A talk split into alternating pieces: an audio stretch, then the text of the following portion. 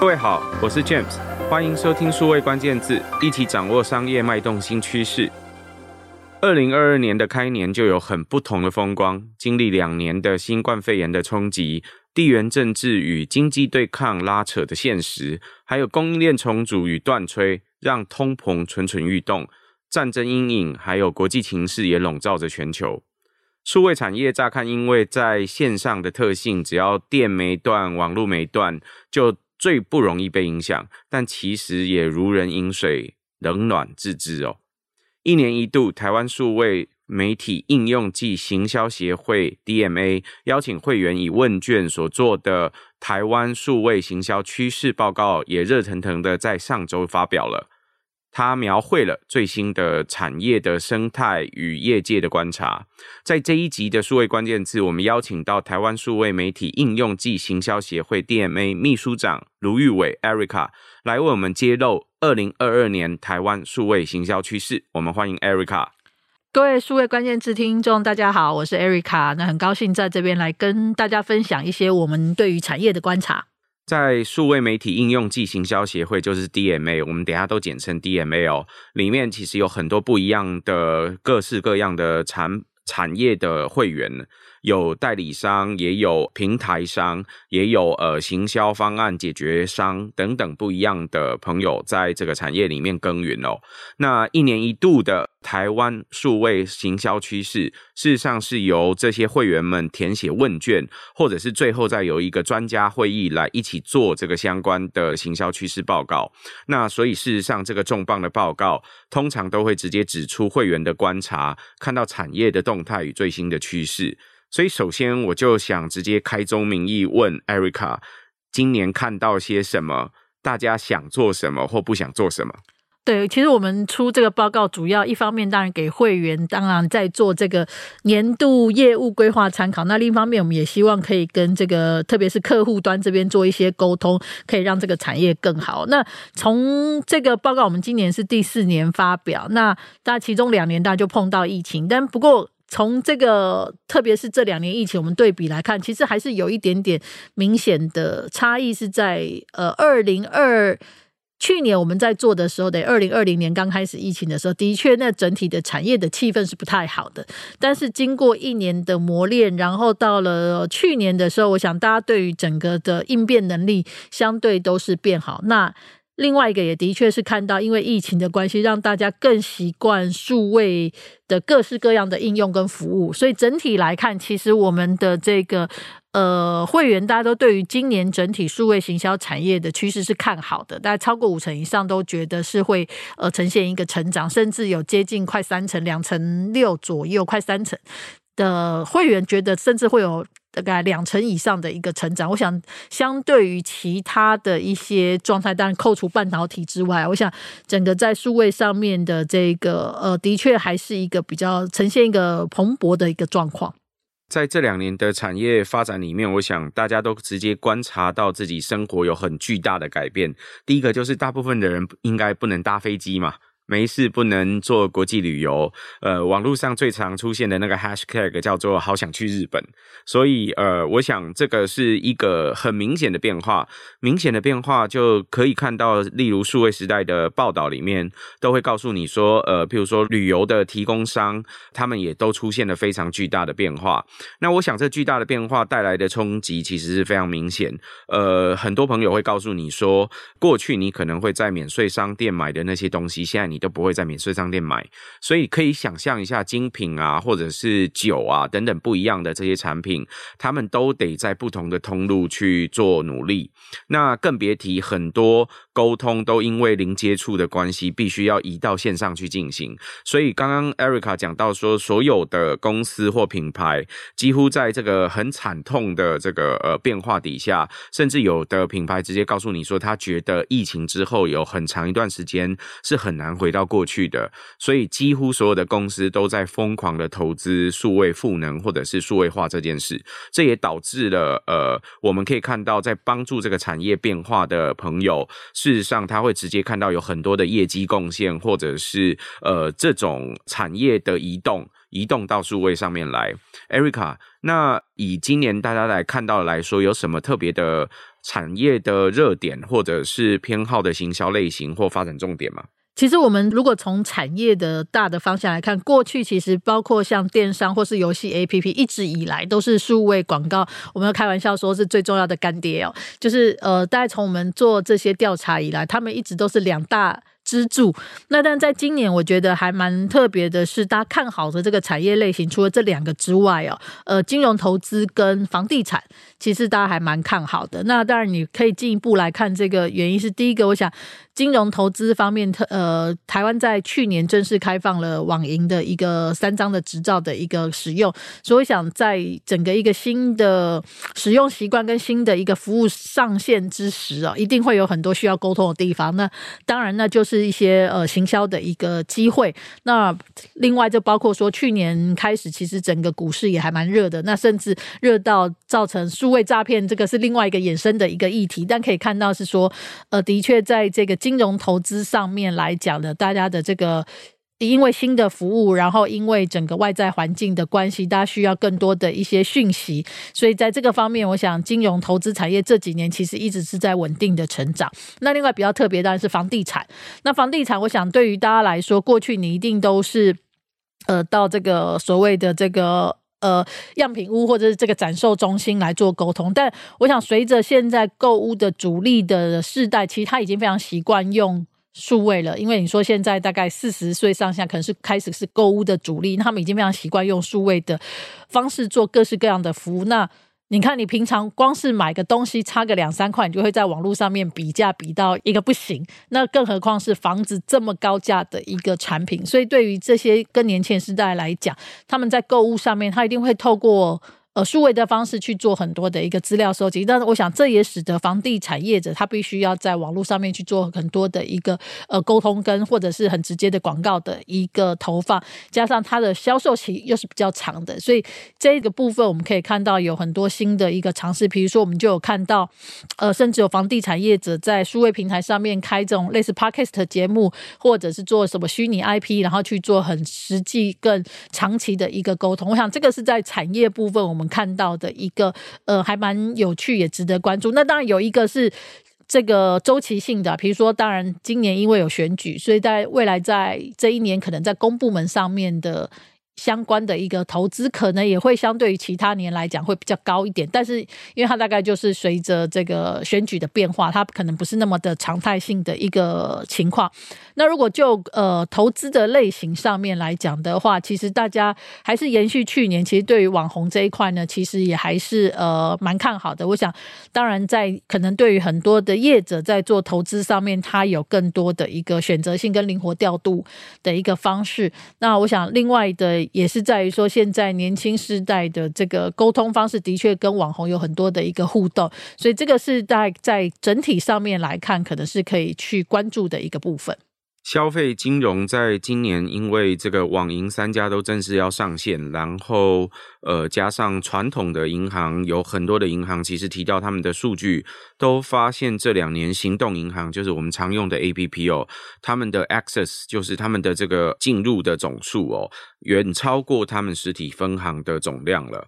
所以事实上，这已经发生了一个巨大的翻转，就是网络这二十年来，各位看到的网络银行跟原来实体银行之争。到现在出现了行动分行，这种行动分行的服务特性已经整个要取代传统很多实体分行的服务，所以怎么样在这上面能够获客，或者是在这上面能够留客，这是接下来很多银行它会碰到的课题。所以这是消费金融第一块可能会很值得注意的地方。另外一个就是因为这两年是股市正热。所以，呃，很多人可能也投资各式各样的虚拟货币啊，或者是数位资产等等。所以，我想各位很多朋友都对投资就是对人生有不一样的意义嘛。呃，工作可能是赚钱的一种方法，投资可能也是。所以，怎么样去吸引各位在线上能够做投资，而且可以投资的行为可以做得更好，这件事情也会是接下来金融很多行业他们互相竞争的主力之一。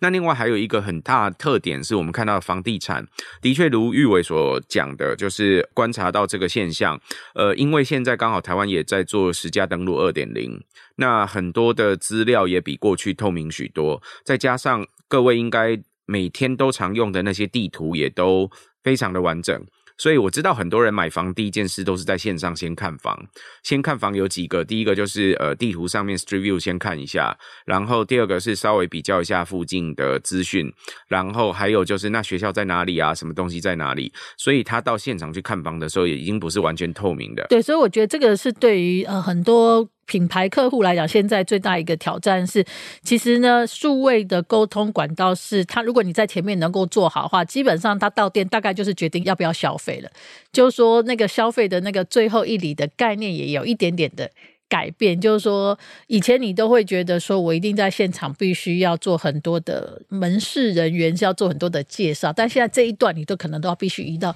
网络上面来做，现场就是把最后关键临门那一脚把它推下去。没错，甚至我注意到很多房仲业者他们会要做好很多 SEO，呃，那个新的建案取名字也都要取得够特别，才会吸引到大家去注意这些新建案的发展。所以这都是跟过去传传统不太一样的重点，那还有其他的刚刚讲到的网红啊等等的，是过去几年我们已经看到熟悉，或者是在现代已经这是必备的现象。就像选举没有用网络在做呃世代沟通，这听起来已经是一个很困难的事。对，所以但是在网红这边，这个其实就带到我们今年在经过这个专家讨论提出七个趋势里面，其实也还蛮重要一个是，虽然我们看到网红这一块，就是说大家还是持续很喜欢这样子的一个行销方式，但的确，呃，大家也发现说，在网红这一块里面开始有一些的乱象，所以今年大家也觉得说，这个网红当它变成一个很主流的一个方式的时候，它可能需要更制度化的一些合作来推动。这个是啊，在会员这个部分，呃，特别指出来的。我想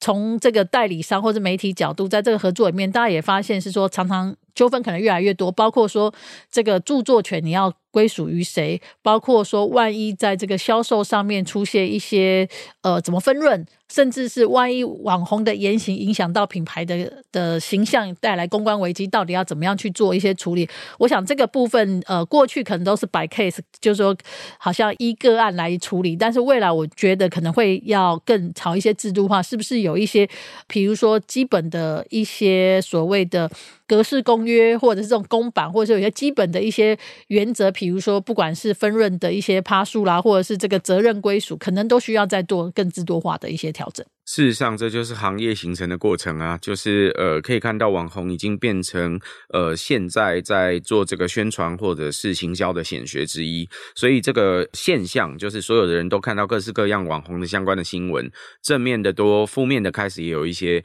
那这些负面的新闻出现，可能就会影响他的代言或者是他的商业合作。所以这整个合作的模式应该要怎么去进行？我想是接下来重点。Erica，你刚刚直接提到了你们有。七大产业趋势，那是不是可以跟我们的听众分享一下二零二二年的几个比较重要的趋势？对，我想刚刚第一个，除了这个网红制度化之外，呃，还有包括说怎么样透过所谓的第一方数据。的深化，因为去年其实大家已经在谈第一方数据，因为在这个包括说 cookieless，包括说苹果的这个 iOS 的限制里面，大家一直在谈第一方数据。那我想在今年会第一方数据更推进的是，你怎么样借由数据去深化你自己品牌独特的内容，这是一个。然后再来还有一个趋势是，呃，我们过去在谈的 MarTech，它可能好像就只是在为了投放广告。或者是这个所谓什么销售，但是现在你可以看到，它其实已经必须要升级成整个营运的一个方案了。因为你包括说从这个不管是客户的资料管理到销售到后续的一些服务，或者是到这些呃回馈，我想都要考虑进去。比如说去年碰到一个状况，就是因为疫情造成整个台湾的物流出问题，大家可能有人订了货一个月都没有收到，那这样的状况就变成是你就算前段的广告做得再好，客户可能也会不买单。本来答应你二十四小时内会到，变成二十四天都还没有到。对，所以我想这个就是为什么在谈到说，其实它变成是从整体的营运方案来思考。比如说，当你的这个货送不到的时候，那你怎么样在沟通上面要去做一些调整，或是要去做一些加注，或是什么说明？我想这个都是可能是未来都必须要考虑进去的。那再来还有其他的呃趋势，这当然包括说呃，我们谈到这么多数据，那其实大家也在谈的是，今年可能也会在谈台湾本地的数据的交换平台是不是有可能出现，或者是其实已经有。包括我们自己 DMA 在内，大家也都开始在倡议说，台湾可能需要有一个数据交换的一个平台，帮助各自拥有的第一方数据可以去做一些交流。那我想，因为特别是面对这种国际平台，它就是靠着数据的能力。那本土这边呢，我们也期待看到的是数据平台的一个诞生。然后再来有几个部分是呃，还有就是所谓的自动化跟 NoCo 无程式码的一个部分，就说怎么样更。直觉化来看这些所谓的数据的资料，然后或者是怎么样用这个不用程式的方式，更快的开发出所谓的解决方案。我想这个也是一个大家还蛮关注的。刚讲到第一方数据，事实上在去年我们的数位关键字的第四集，或者是在不同的集数，其实我们都提到类似的呃说明。除了讲到第一方数据为什么很重要，一定要做之外，另外一个最重要的事情就是。第三方数据事实上会越来越贵，或者是会越来越难取得。在这个情况之下，每一个品牌，反正你都已经跟他做生意了，你可不可以把它扣回来，变成你自己的数据？呃，变成你自己的会员，所以你就可以直接可以有机会跟他沟通。那这个会员呢，不是你马上就要跟他要姓名啊、电话啊、生日啊这些东西。事实上，光一个简单的手机号码或者是一个 email 就可以开始做接触。我想这都是跟过去不太一样的地方，因为人人几乎都都。有手机号码，几乎都有这个 email。这两件事情大概是现代人大部分只要会在外面做消费的人都会具有的一些数据哦。那从这样开始，你可以跟他沟通。可是大部分的品牌的朋友，或者是需要这些行销解决方案的朋友，也碰到一个难题，就是我有这些资料，我可以开始管理。可是我不是只管理这个资料就好，我在管理的是客户旅程，就是这个客户从我开始接触他，他跟我做消费，到我后续需要不要做客服，他下次会不会再来消费？这整个客户旅程就是刚刚讲的，呃，你买卖东西的时候，你可能递送的过程、物流的解决方案不一样了，所以你会碰到一些不一样的问题。这整个沟通过程跟过去也不太一样，所以呃，几乎所有的科技应用都要变成一个比较完整的解决方案。那这个完整的解决方案又会面临到在不一样的公司，它需要营运深入的帮忙还是浅度的帮忙？那刚刚都是提到顾客旅程，还没有提到说，譬如说刚刚讲讲这个。物流的解决方案的服务的时候，那意味着如果你知道你的递送的时间的不同，就需要有很多数据来辅助你。所以这一个公司，它在物流方面也要有相关的数据去准备。那这都是过去在不同公司的不同部门藏在不一样的资料里面。所以透过数位赋能，才会有办法知道他们有哪些资料可以进来。对，所以我觉得，呃，从我们今年提出七个大的趋势里面来讲，大概有四个其实都是跟数据有关。刚刚提到这个，都是以数据为基础开始发展出来的不同的趋势。那另外有两个，就除了网红之外，另外两个跟数据比较没有。关系的，我们也想提出来，就包括是说，呃，ESG 的社群倡议，对现在品牌来说，其实还蛮重要。就是说，你怎么在这个社群沟通上面去思考 ESG 的这个部分。那再来还有一个就是。这一年非常热的 NFT 的这个话题，但我想从行销的角度来看，比较不一样的是，因为呃很多大家谈的 NFT 比较是从投资的角度，但是今年我们从数位行销的角度来看，发 NFT 它其实会是一个可能是你怎么样去维系你跟所谓我们在讲 VVIP 这样子的一个互动关系，或者是它可能变成是你某一种的服务凭证，或者是客户凭证这样子的一个概念，但是在这个过程里面就会变成说，那怎么去思考它长期维运的一个过程，因为它跟单纯的这个投资商品、虚拟的这种投资货币不太一样。是因为如果你只是当金融商品，当然买出卖出没有问题。可是如果你是从 VVIP 的一个角度，比如说我们看到呃有一些这个包括是江振成啦，或者是这个盐酥鸡品牌，他们都推出 NFT。那他们比较从服务的角度来看的时候，你怎么让这个服务可以比较长期的维运，而不会说我今天买了这个凭证，结果享受不到这个服务，或者是在交易之后这个。个服务怎么延续，我想都会是呃行销业者现在。呃，还蛮关注的一个话题，就是怎么样去透过这样子的一个比较新的一个形式去思考它的所谓 VIP 的一个经营的模式，特别是我们刚才在讲的这个未来的这个留客这件事情，也是还蛮重要的。ESG 是很多现在公司，尤其是上市公司必须要关注的其中一个问题。呃，我想这不单纯只是譬如说可以买到绿电，或者是可以做好这个所谓的净滩啊，做好某些环保就可以解决这件事。事实上，这个环境变化的过程，大家要关心的可能比想象中的更多。就是怎么去说服你的消费者愿意，也许跟着这一个品牌多花一点钱，但是可以得到更不一样的环境。譬如说，我们讲有一个品牌叫 Patagonia，它事实上就是一个很特别的牌子。它告诉你说，希望你不要浪费，所以他买一个东西，他希望你用。很久的时间，那这都是过去我们觉得在经营品牌的时候，后续还要做会员或者是维修服务是一个成本啊，是我们不想做的。但是你听到现在，可能都是跟过去不一样的。对，比如说 Nike 这么大的一个品牌，你去看它的官网里面，它其实是从整个销售，比如说它在这个产品上面怎么样去做回收的一个资料，它甚至在网络上面呢，它也去公布它的所谓 ESG 的一个蓝图，然后甚至去 sponsor 一些呃气候。实验室，然后邀请大家一起来做，所以我想，它这个 ESG 它其实是这样落实到经营的环境里面，然后你在品牌的沟通上面，怎么邀请你的客户一起来做这个事情，其实是还蛮重要的。所以这个已经不是单纯的只是买绿电，或者是单纯的做好净摊这件事情，它跟怎么样跟客户去做沟通，然后怎么样完成整个行动，我想是接下来很多品牌或者是公司会关注的过程。刚 Erica 提到的最后一块 NFT 或者是 Web 三的这个世界也是很有趣的哦。呃，我们提过说 NFT 其实很有可能是很重要，像 VVIP 的会员凭证，或者是我会开玩笑说像是数位时代的镭射标签，就是我有一张。镭射贴纸让你知道你是呃专属于我的会员号码都是已知的哦，我是九五二七号会员这样。那可是怎么样去发，怎么样去营运，怎么样去维护这整件事情，比想象中的更复杂，因为它不再只是品牌的一个。发出去的贴纸，这是一个可以互动而且自由民主化的透明化的贴纸，所以你怎么样去互动，甚至它可能有二手市场，有什么样的市场的整件事，会是很重要的一个环节。不是我发出去说，呃，你可以呃免费的什么东西吃到饱，这样子就结束了这件事，因为它整个长期的品牌的沟通过程，才是真正维护这个社群的关键。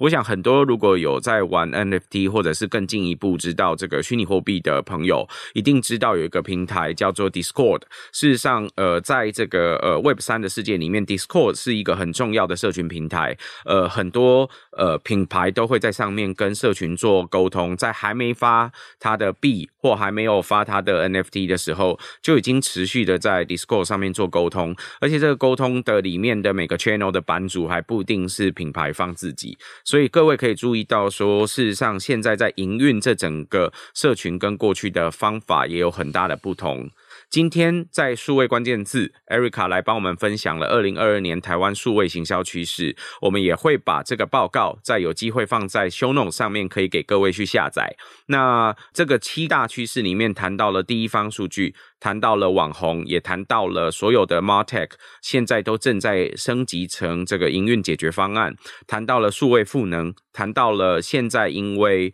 呃很多不同的问题，所以我们要开始做自动化，也要开始做 No Code。谈到了 ESG 会是接下来的很大重点。谈到了 NFT 是所有品牌现在正在关注的话题。这七大产业趋势都值得各位细细的在做研究跟思考，也可以看到呃二零二二年的数位行销趋势的状态。我们今天感谢 Erica 的分享，谢谢，也谢谢各位在线上的收听。如果有机会，请多多帮我们转发、宣传或点赞。我们下次再会。